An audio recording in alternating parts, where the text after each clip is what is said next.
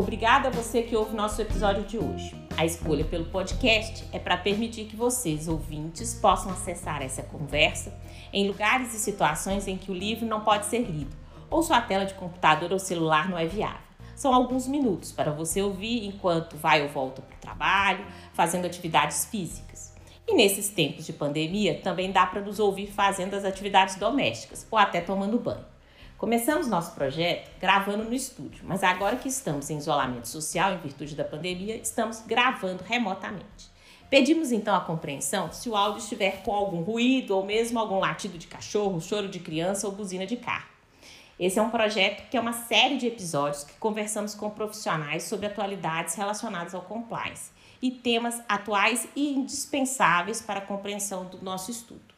Buscamos aprender com pessoas convidadas como elas, na prática, têm trabalhado com as questões relacionadas ao compliance, quais os desafios, quais dicas podem nos dar.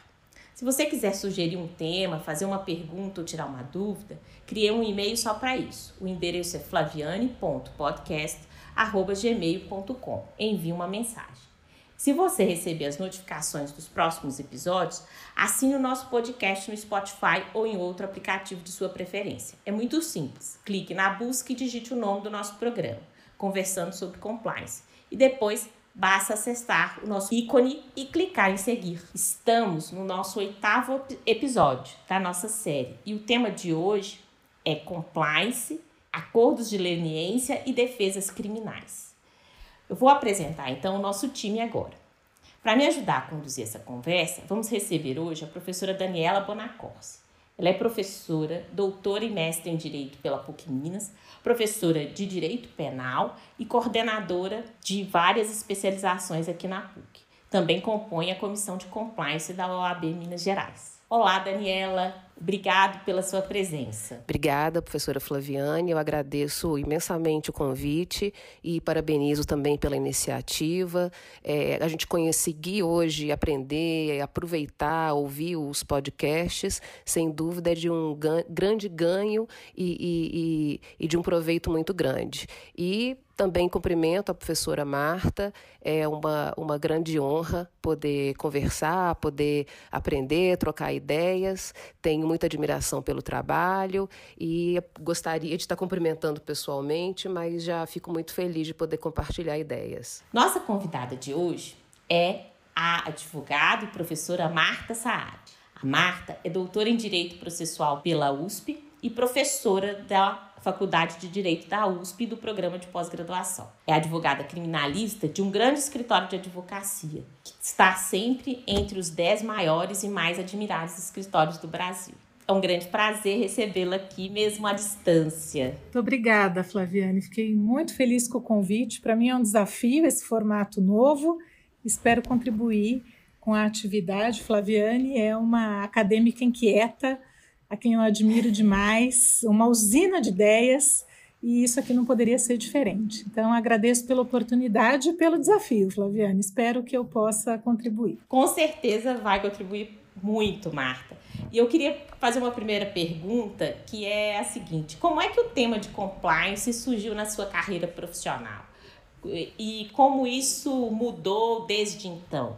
Olha, eu trabalho né, na, na, área penal desde a minha graduação, assim, da década de 90. Então, comecei a estagiar em 95 na área de penal, nunca mais saí, mas era um penal que a gente pretendia fosse um penal econômico, mas ainda muito incipiente. Então, acho que a primeira vez que eu, que eu me vi com uma questão de compliance não faz muito tempo, acho que foi já assim 2011, talvez, 2012, é, quando, é, numa questão que não era propriamente penal ainda, mas de um, de um setor obrigado com a lei de lavagem, é, eu recebi uma consulta, é, alguns questionamentos sobre como eram feitos os controles internos, como que as atividades eram reportadas, então era alguma coisa que ainda não era um litígio penal, a gente não estava falando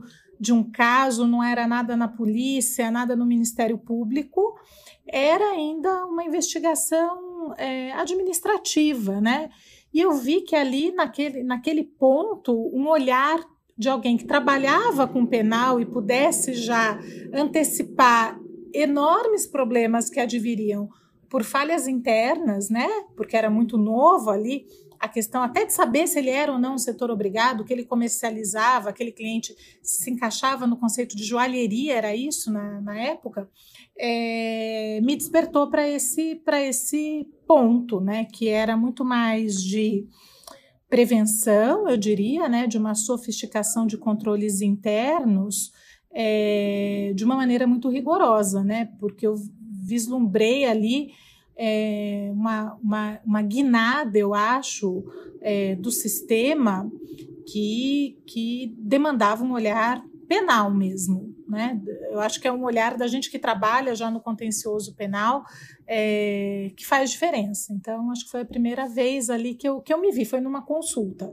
E daí, enfim, tenho acompanhado desde então, acho que desde que eu também é, saí de uma advocacia mais boutique, fui para um escritório é, full service, essas áreas trabalham é, de maneira umbilical, assim, né? Trabalham muito próximas área de prevenção, é, de investigação, né, que é, que é mais próprio do compliance, mas que muitas vezes é, é acionada quando já há um problema penal. Então, é, servia a vários senhores ali, né, o mercado, setor regulado, é, uma investigação em curso, às vezes uma operação já deflagrada na Polícia Federal, é, é sempre um desafio. É, essa sua mudança na carreira, eu, eu lembro quando ela aconteceu, inclusive, é, não é, de você sair de um escritório que era só de penal e ir para um grande escritório, fez diferença é, em termos de ampliar o compliance, porque ali você enxerga melhor ou não? Ah, totalmente. Eu acho que assim, a própria minha é, vontade né, de ir para um, uma estrutura maior, acho que veio de várias coisas. Primeiro que eu acho que assim, a advocacia mudou muito nos últimos anos, essa advocacia do penal empresarial. Eu acho que ela assim, se sofisticou a ponto de, de a gente precisar interagir mais com, com profissionais, com advogados de outras áreas e também com profissionais, eh, muitas vezes é, o problema é transnacional. Então, é, trabalhar também com escritórios estrangeiros. E isso é alguma coisa que escritórios grandes já fazem há muito tempo, né? No penal é novidade, mas as outras áreas, né, área de negócios, é, é, sempre teve isso. Então, eu achei que era um lugar que, que, que estaria pronto assim, para para me desafiar nessas nesse novo penal, eu diria assim, um novo penal tanto pela transnacionalidade, tá, mas também pelos acordos, né? No nosso sistema que a gente não tem um guichê único, muitas vezes não adianta o indivíduo sozinho fazer um acordo, né? Você vai ter é, o mesmo fato com repercussões na CGU, na todo o sistema U, né? AGU, TCU, CGU, é, CAD, é, a própria pessoa jurídica, né? Com os acordos de leniência. Então, acomodar isso, ter uma visão mais global, também era uma coisa que me interessava. É, ô Marta, é muito interessante até te ouvir, né, contando dessa mudança, dessa visão diferente na carreira, e eu me identifico né? São, são 21 anos de advocacia criminal e, e justamente nesse período que de seis anos para cá, né, quando veio a, aquelas questões que explodiram, as mega operações relacionadas a crime econômico, a gente vai vendo que começou-se realmente a relativizar tantas garantias como presunção que a gente começa a prestar atenção na prevenção. Né?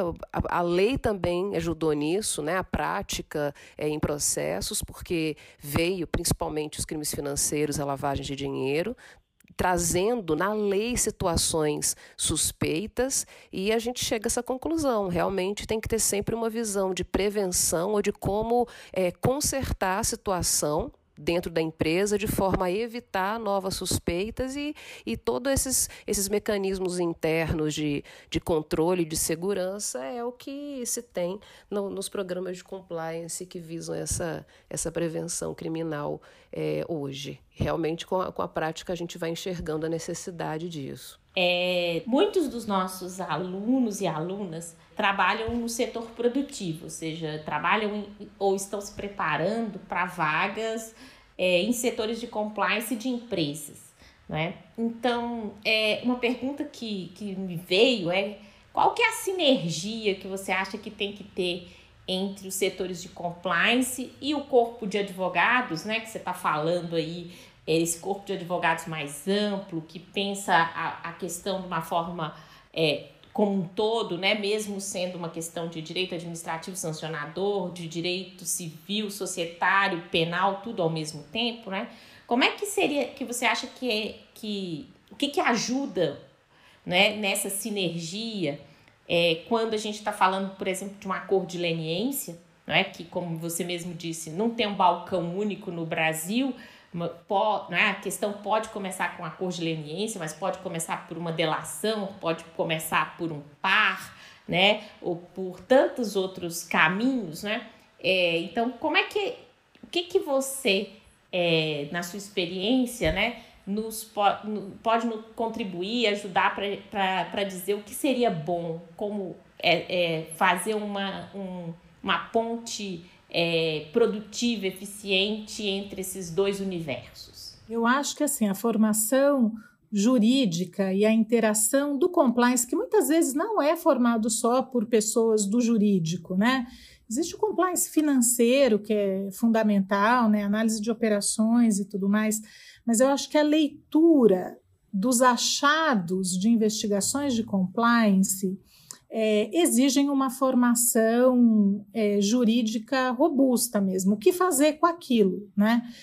E, e daí a interação, se a gente está falando internamente, né, do, do, dos canais de compliance com o jurídico interno, ou se a gente já está falando de uma investigação que foi feita externamente, né, que o comitê, então, o conselho de administração nomeou um criou um comitê para tratar de determinado assunto, esse comitê contratou um escritório externo, e daí eu acho que a leitura jurídica daquilo que é encontrado e o direcionamento, né, o aconselhamento sobre o que fazer com aquilo, né, se aquilo é, realmente mostra uma falha de controles internos, que pode não ser um problema penal, mas pode ser uma falha regulatória, né? Você pode incidir é, em, em, em, erros de, de, de, de como proceder. Isso merece rumos que, de novo, uma política de compliance forte é, é importante. Então, acho que a comunicação sobre os achados e a visão jurídica sobre isso, de como tratar essa informação, é fundamental. E eu acho que isso é o jurídico quem faz, porque a gente sabe que é, existem muitas empresas de, é, de forense né, que, faz, que fazem as análises do material bruto, mas esse lado de, é, primeiro, se a gente está falando de um caso, saber se vai partir para um contencioso tradicional ou se vai procurar soluções de consenso, de acordos, é uma estratégia, né? É uma, eu acho que mostrar os prós e contras de cada é, opção é uma questão jurídica. É, engajar a empresa e os executivos que porventura é, queiram abraçar essa ideia de acordo, explicar também que o acordo não é uma tábua de salvação, né? A pessoa que se engaja num acordo assume uma série de compromissos penosos muitas vezes, que duram muito tempo, né? Uma série de depoimentos, uma série de, como a gente tem, como é, você mencionou aqui, Flaviane, como a gente não tem um balcão único, saber que vai ser uma penúria, passar por todos os guichês, conversar com todas as autoridades, né? Quando a pessoa acha que aquilo está equacionado, às vezes tem repercussão no exterior e daí tem autoridade estrangeira que também quer conversar sobre o assunto, e aquilo parece que não tem fim. Então, eu acho que é, é uma questão muito de saber é, o tipo de, de, de solução que se quer, e mais do que isso, eu acho que quando se parte para uma questão de leniência, de revisão, realmente rever é, os controles internos. E muitas vezes essas coisas acontecem ao mesmo tempo, né? A vida não para para você primeiro fazer um acordo, depois rever, porque o, tem a questão midiática, a questão reputacional, é, a questão do mercado, que às vezes, que às vezes não, muitas vezes julga mais rápido que o próprio judiciário. Então, deflagra uma operação, você vai, é, começa uma investigação, mas é, o mercado, seus clientes estão querendo saber, estão querendo ver os resultados, estão querendo entender, estão querendo, enfim, compreender o que, que houve ali. Então, acho que tem uma, é, muitos tempos diferentes e muitas ações que precisam ser coordenadas. Né? Então, a interação compliance jurídico é fundamental, essa sinergia não é por competição, ao contrário, né? tem que ser por coordenação. O acordo de leniência, a gente até tem uma disciplina no curso né, que trabalha com delação, acordo penal, acordo de leniência. É, falo muito, eu sou a professora é, dessa disciplina, então a gente fala muito também do acordo no CAD, né, da, de quanto ele permite a extinção da punibilidade, né, ou seja, ele tem melhores é, trunfos, né? Vamos dizer uhum. assim, um, um, êxito mais, mais, mais seguro. Eu acho, inclusive, que tem mais segurança jurídica do que os outros, é, né? Porque a nossa legislação está muito mais cuidada na livre concorrência.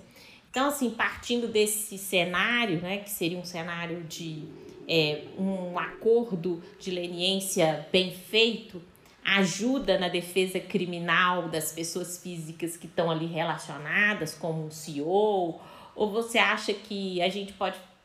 É, o que, que a gente pode pensar assim é, nesse sentido de melhorar a segurança jurídica, de fazer uma coisa bem mais. É, com mais qualidade, com mais sinergia? Eu queria você está nos dois lugares, na cor de leniência e na, nas delações, né? Então você pode dar esses dois lados para as pessoas que estão nos ouvindo, assim, para elas entenderem melhor. Porque esse claro. mundo da defesa criminal no âmbito do criminal econômico é um mundo muito. É, com muitos holofotes, mas é muito difícil, as pessoas não têm noção. Sim. Sim, eu concordo com você. Eu acho que o, que o sistema de leniência do CAD é o mais avançado que a gente tem, acho que até pelo, pelo próprio tempo já de implementação, pela sofisticação, eu diria até pela porta giratória, né? Porque quem já foi conselheiro vira advogado, volta a ser advogado, né? Então acho que tem uma tem uma experiência ali assim acumulada é, muito importante. Eu também acho que ele que ele dá uma segurança que muitas vezes é, a leniência da anticorrupção não dá é, seja porque o Ministério Público é independente, né, os promotores, mesmo chamado Acordo dos Acordos, aquele do ano passado, em que várias entidades se comprometeram, o Ministério Público não é signatário pela própria é, independência funcional. É, mas eu acho que, uma, que um acordo bem construído, né, em termos de. Muitas vezes os acordos, é, o, o acordo da empresa, ele é a soma de relatos individuais, né, de de pessoas que se dispõem a, a, a, reconhecer o erro que houve, a indicar quais são as provas de corroboração. É, às vezes a própria investigação localiza isso, né? As investigações que são é, iniciadas a partir é, de uma notícia, mas eu acho que tem sempre o componente humano que, que dá um colorido para um documento, que explica uma troca de e-mails, né? Que, que permite isso. Então eu acho que é, os acordos que combinam é, leniência com acordo de é, colaboração premiada, eles dão uma segurança porque é difícil, né? Os acordos exigem reconhecimento, confissão. E se as pessoas não estão alinhadas em relação a isso, a empresa pode acabar expondo seus executivos ou, seus, ou os executivos em voo solo, né, expondo a pessoa jurídica antes, muitas vezes, que ela tenha tido condições de averiguar, de, é, de fazer seus próprios controles, de reportar para a matriz, né? Porque muitas coisas têm é, é, o próprio é, controle né, internacional disso, o FCPA, que é super é, rigoroso. Então, acho que é, é, o alinhamento, né, não estou falando de combinar versões, não é isso, mas o alinhamento de se isso vai ser, é, se vai para um contencioso tradicional ou se vai para um modelo de acordo, daí se vai para o modelo de acordo, quem se procura primeiro, né? Quem que vai é, ser buscado? Eu acho que isso é muito positivo, né? Claro que isso não pode ser imposto de lado a lado, né? Porque, como eu disse, é penoso, né? Tem, tem seus ônus, é, não só os bônus do acordo, mas muitos deveres, né? E eu acho que o pior dos mundos é um meio acordo, é, ou pela pessoa jurídica ou pela pessoa física, né? A pessoa realmente tem que estar disposta é, a falar, a contribuir, a colaborar, porque o meio acordo é um tiro no pé, né? É incontrolável. A pessoa que é, é, lapida aquilo que quer falar, não fala tudo, não, não mostra as provas, enfim. Isso depois é, se mostra a pior defesa possível, né? Porque se volta contra o próprio indivíduo. Então, acho que preciso muita serenidade para escolher um, um caminho desse. É, um dos pontos que eu acho que você falou aí que talvez também vale a pena é a questão internacional, né? O quanto que tanto a questão, seja do CAD, da livre concorrência, quanto da anticorrupção, tem impactos hoje transnacionais, né? Então, é, é, um, é um modelo onde você não tem que estar só atualizado no que está acontecendo no Brasil. Você tem que saber o que está acontecendo no FCPA norte-americano, o que está acontecendo é, no Reino Unido, muitas vezes, né? Que tem uma legislação anticorrupção super dura, né? A, quando for é, uma empresa francesa, lá, a, a, a legislação francesa, né? La Sapin 2, é, quando for na Itália, na Espanha, em Portugal, ou seja, é, no Chile, na Argentina, cada um tem uma grande legislação. E, então, Sim. assim, faz com que a gente vire um pouco também é, conhecedor do direito estrangeiro. É, eu acho que é importante nisso trabalhar em rede, né? Porque assim como as autoridades trabalham, né? É, as autoridades trabalham com troca de inteligência, compartilhamento de informações, né? Um negócio circular, começa aqui, vai lá, desenvolve lá, volta para cá. Então eu acho que ter uma, uma rede assim de, de profissionais é difícil, né? Porque tem tem a cooperação, mas tem nuances muito próprias de cada país que a gente fala, nossa, mas isso pode aí? A mesma coisa que eles perguntam aqui. Então, é, por exemplo, eu já tive questões sobre o nosso direito ao silêncio absolutamente seletivo, que é uma coisa muito do Brasil. Você responde uma pergunta, não responde a outra, e tudo bem. E para países é, da common law, isso é uma coisa difícil de compreender o desenvolvimento que, que tomou aqui, né?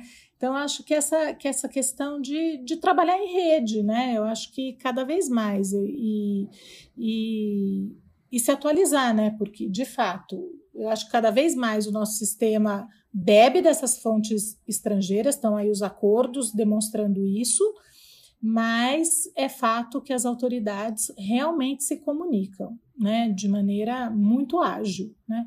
Então, o que pode parecer um problema pequeno aqui, que não, nem tem tanta repercussão e tal, para os olhos de um americano do sistema estadunidense, pode ser bastante grave. Né? Então, acho que tem muitas coisas é, né, que, que, que interessam nessa internacionalização.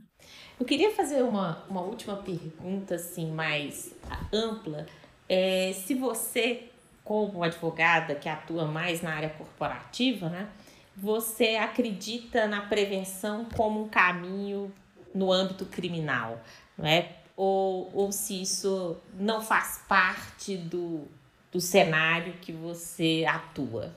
Faz muito parte, é meu repertório, assim, acredito realmente em prevenção. É, e eu acho que é, os sistemas de compliance estão aí para isso. Quer dizer, quando a gente tem um caso penal, é, alguma coisa falhou, né? Ou não havia um sistema, ou o sistema era burlado, é, isso vai ser identificado. Então, acho que a partir do momento em que é, isso é acionado, ou acontece alguma coisa desse tipo, tem que sair uma lição daí, e os sistemas de prevenção, obviamente, têm que se sofisticar. É, eu acredito que sim, né, que, que, a, que existe, eu acredito na, na prevenção de, de delitos, sim, eu acredito em, em, em sistemas rigorosos, né, em fluxos rigorosos de, de fixação de, de competência, de possibilidades, inclusive porque isso também pode ser um instrumento de defesa importante, né? Em estruturas hierarquizadas, né? Saber os, os mandos e os desmandos, né? Ajuda a, a delimitar é, autoria, responsabilidade. Então, eu acredito que sim, que a prevenção é, tem muito a ver, acho que é um produto, muitas vezes, de um contencioso penal, né? É às vezes é um achado incidental, é, você está procurando alguma coisa e descobre como determinada estrutura funcionava, é, mas eu acredito que sim. O que eu digo é que muitas vezes as coisas não são exatamente, não vem num encadeamento perfeito, as coisas vão sendo descobertas e vão permitindo meio que ao vivo, né? que a gente faça as duas coisas, né? Identifique, é, tente é, impedir que é, aquelas práticas é, continuem, né? Práticas se perpetuem e vai cuidando da defesa penal, que muitas vezes tem um, um tempo muito diferente, né? É, mas eu acredito realmente que, que isso é um ramo que veio para ficar, né? Algo que inimaginável, como eu disse, quando eu comecei a trabalhar com penal, eu achava, né, que aquilo era um penal econômico, sei lá, a gente fazer consumidor, produto com prazo de validade vencido, um pouquinho de ambiental, acidente, né, acidente em fábrica. Mas daí a gente foi vendo, realmente é uma área que aumentou demais, né? É, lavagem e corrupção é, são, eu acho que o a área principal, né? E a antilavagem e a anticorrupção, né? Eu acho que a, os modelos de compliance para isso são fundamentais. É, o, o anti-lavagem e o anticorrupção, né, Marta, andam juntos mesmo, com é, é, é, essa característica dos direi do direito penal econômico é, na lavagem de dinheiro, realmente o que, que é o perfil, seja do dolo, o perfil criminógeno, é o lucro, o enriquecimento e buscar formas de ocultação e dissimulação. Porém, o que a gente acaba percebendo é que há um grande excesso. Existem inúmeras situações que podem gerar uma suspeita, os relatórios de inteligência financeira hoje realmente muitas vezes são aprofundados, mas ele tem sido muitas vezes a única base para o sujeito já responder por um processo por crime financeiro e lavagem de dinheiro. Não se tem preocupado realmente, muitas vezes, em falar da origem.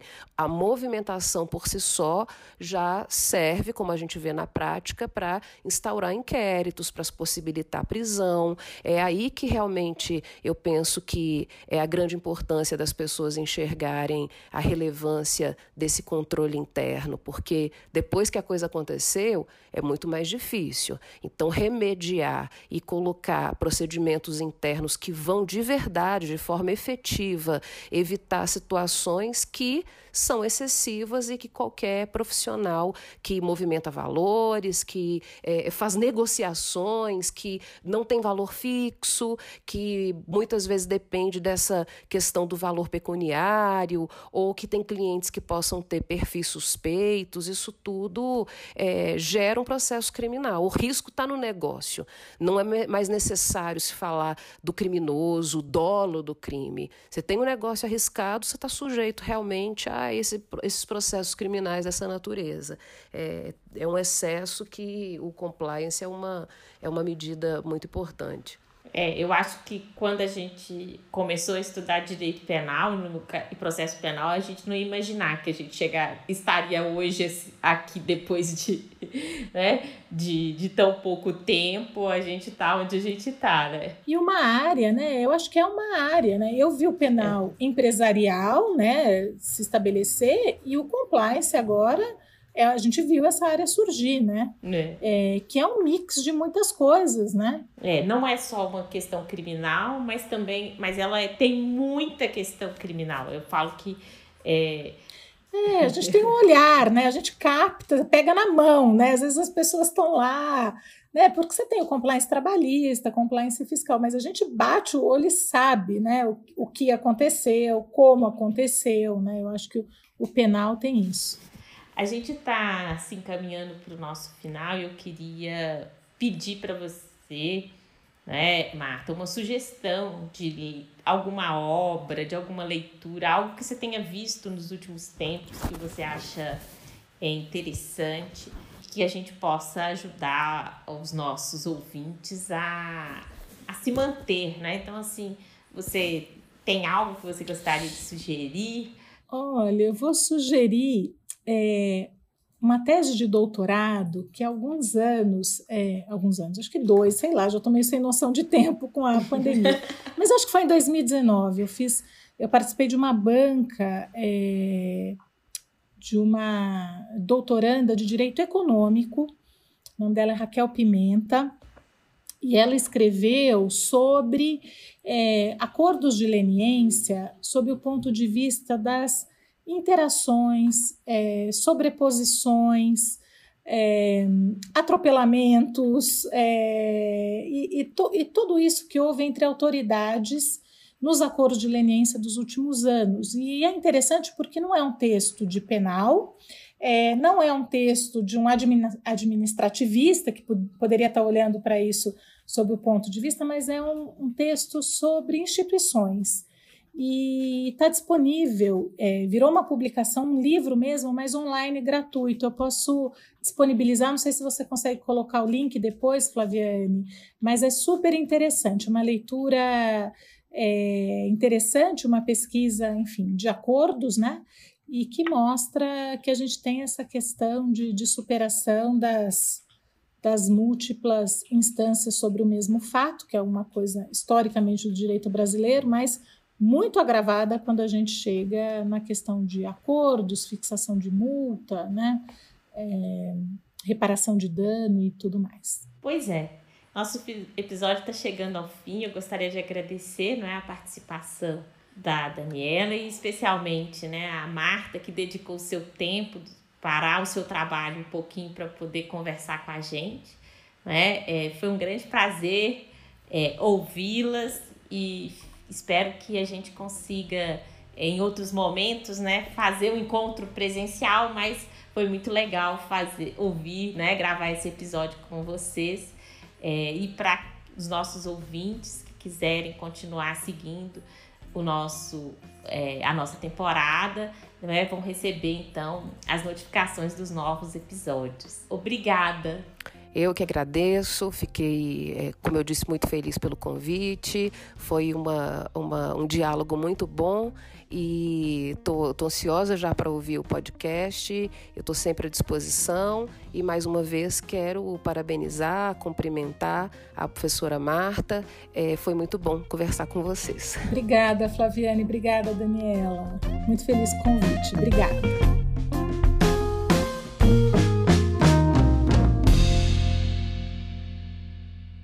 Este podcast é uma produção da PUC Minas Virtual.